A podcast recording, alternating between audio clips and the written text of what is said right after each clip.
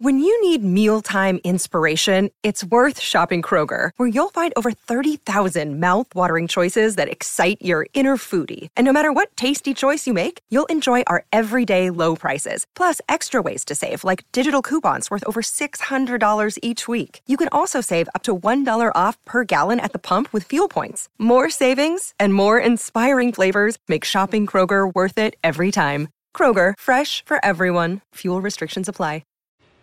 Welcome in to Outkick the Show. If you're new to Outkick the Show, we try to react live to whatever the big stories are that might be going on. Congratulations, to the Vanderbilt Commodores, tonight winning the for a second College World Series title for Tim Corbin. But I watched also while I was watching that, while I was also watching the U.S. men against Panama, while I was putting on Spider Man for my four year old, and trying to feed him and everything else.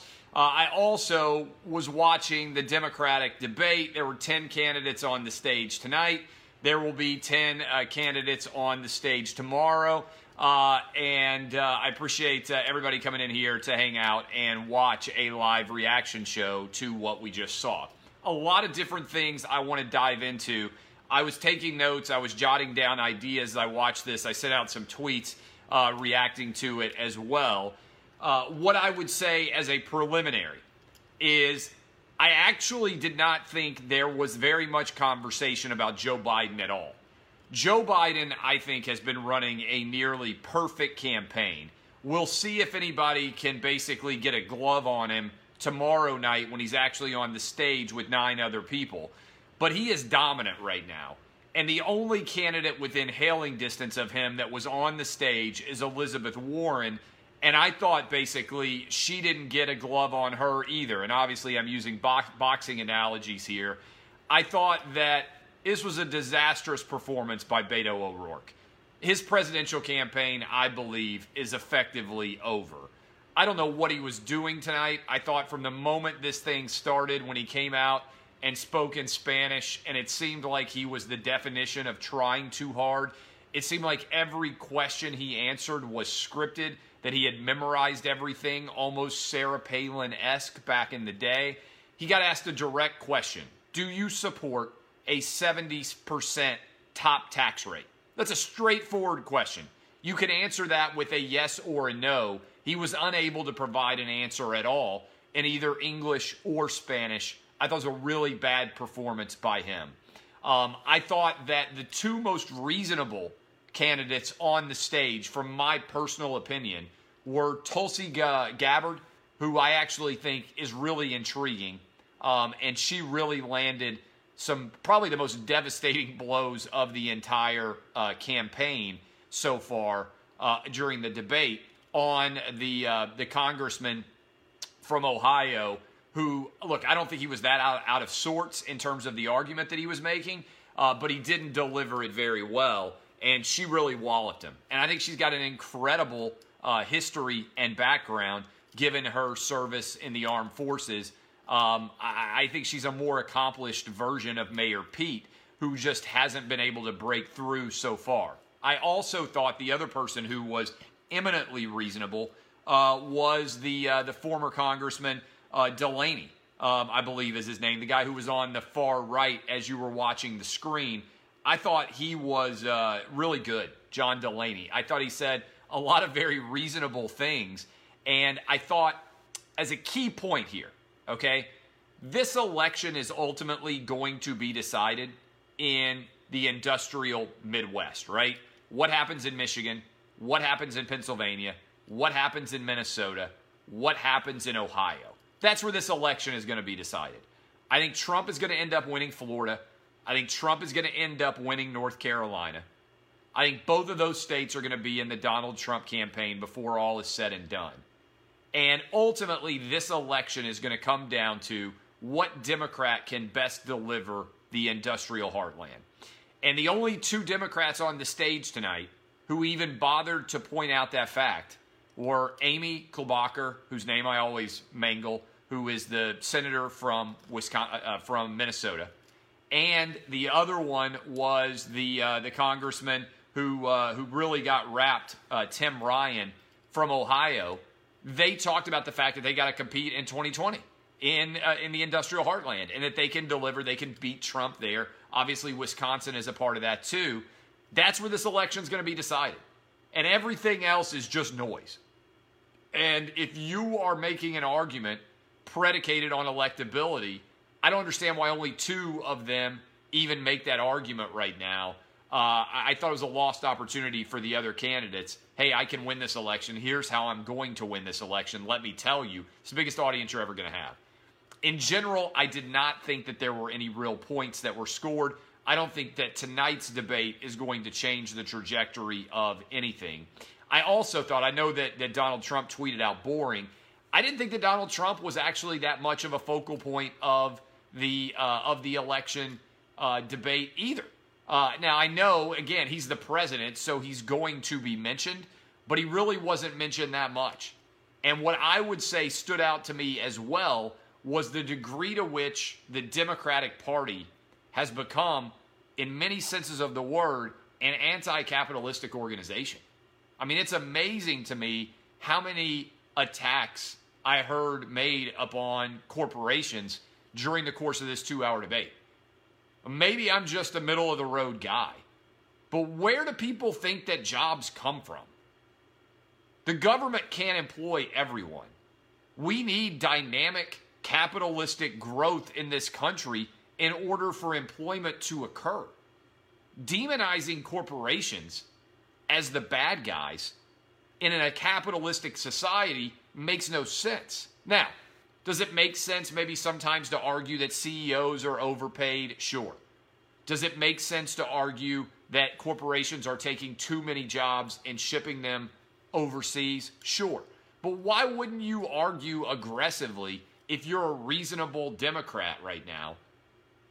I think we can fix some of the corporate malfeasance that's going on. But we got to embrace capitalism wholeheartedly because that's actually how we cure economic inefficiencies in this country. You can't solve poverty without jobs. Everything comes down and boils down to jobs. And the place that is going to create the most jobs are small business and big business. And so that's what troubles me. Like, I'm an unabashed capitalist. I think there's an opportunity for somebody in the Democratic field because they're all competing for that same ridiculous social justice warrior woke crown. And I think that's what Joe Biden's been able to take advantage of so far. Joe Biden has been able to avoid getting drawn into a lot of this internecine warfare. Um, and the degree to which Democrats have pivoted away from capitalism. Go back and look at the campaigns that Bill Clinton ran. Go look at Al Gore's campaign. Go look at Obama in 08. The anti capitalistic bent was not a part of their campaigns. Um, and and that is uh, that is troubling to me as someone who is looking at the way this debate is going to be taking place over the course of you know the next several months. I think a bunch of candidates will be dropping out soon. Although I think the challenge the Democrats may have is this, and I haven't heard a lot of people talk about this a lot of the people running for president right now have no chance of getting elected president. They are running because their employment prospects improve the longer they stay in the election. You get so much free media now. There's this idea that people are going to start dropping out of the race. I don't know necessarily that that's true. When running for office has become a job of its own, why would you decide to drop out of a race if you've got the ability to go on a debate and talk to millions of people and increase your overall name recognition? I think the Democrats may have a big issue with this because right now I think there are four candidates that have an actual chance to get the Democratic nomination, and four might be an exaggeration. Biden is clearly number one. I think number two, close to passing Bernie Sanders, is Elizabeth Warren. And I think it's ultimately going to turn into Biden versus Warren. But certainly Bernie is still in the mix, and we'll see how he does tomorrow. And then, right now, the only person I would say that's even in the four spot is Mayor Pete. And I think he's starting to fade pretty quickly. So I think it's going to happen that it's like a three horse race pretty soon.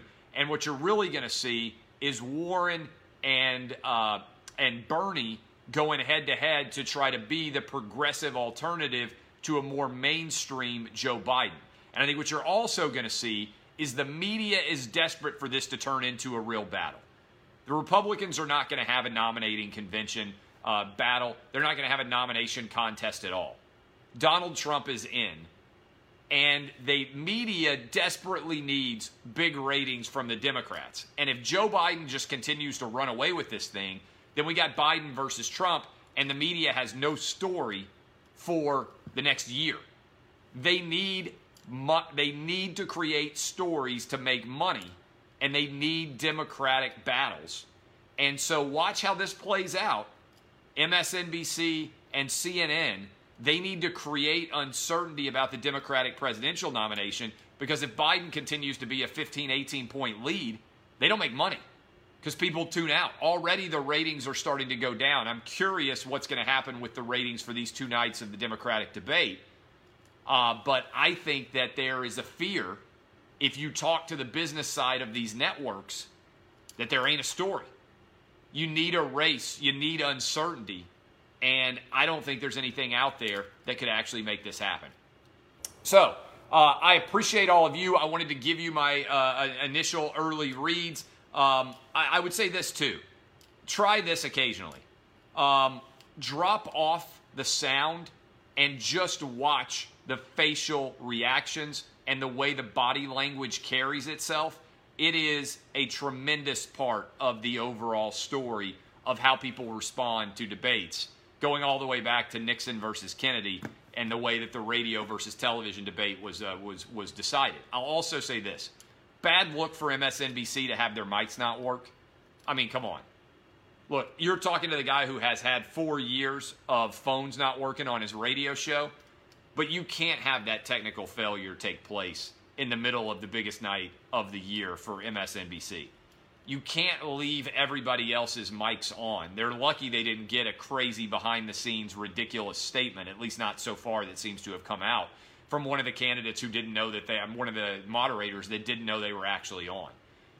Maybe Russia's to blame uh, for that. Uh, maybe the MSNBC can get some juice out of that. Maybe Putin was the one who uh, hacked into uh, the uh, the uh, the the audio files there. But I love all of you. My name is Clay Travis. I want to give you a feedback here. I'll try to give you feedback tomorrow. Again, congrats to the Vandy boys baseball team. How about that goal by Jozy Altidore? Incredible bicycle kick goal against Panama.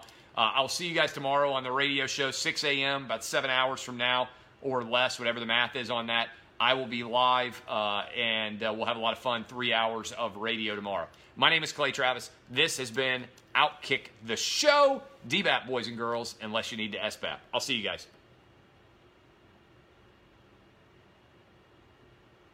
Love you. Thank you, Facebook. See y'all.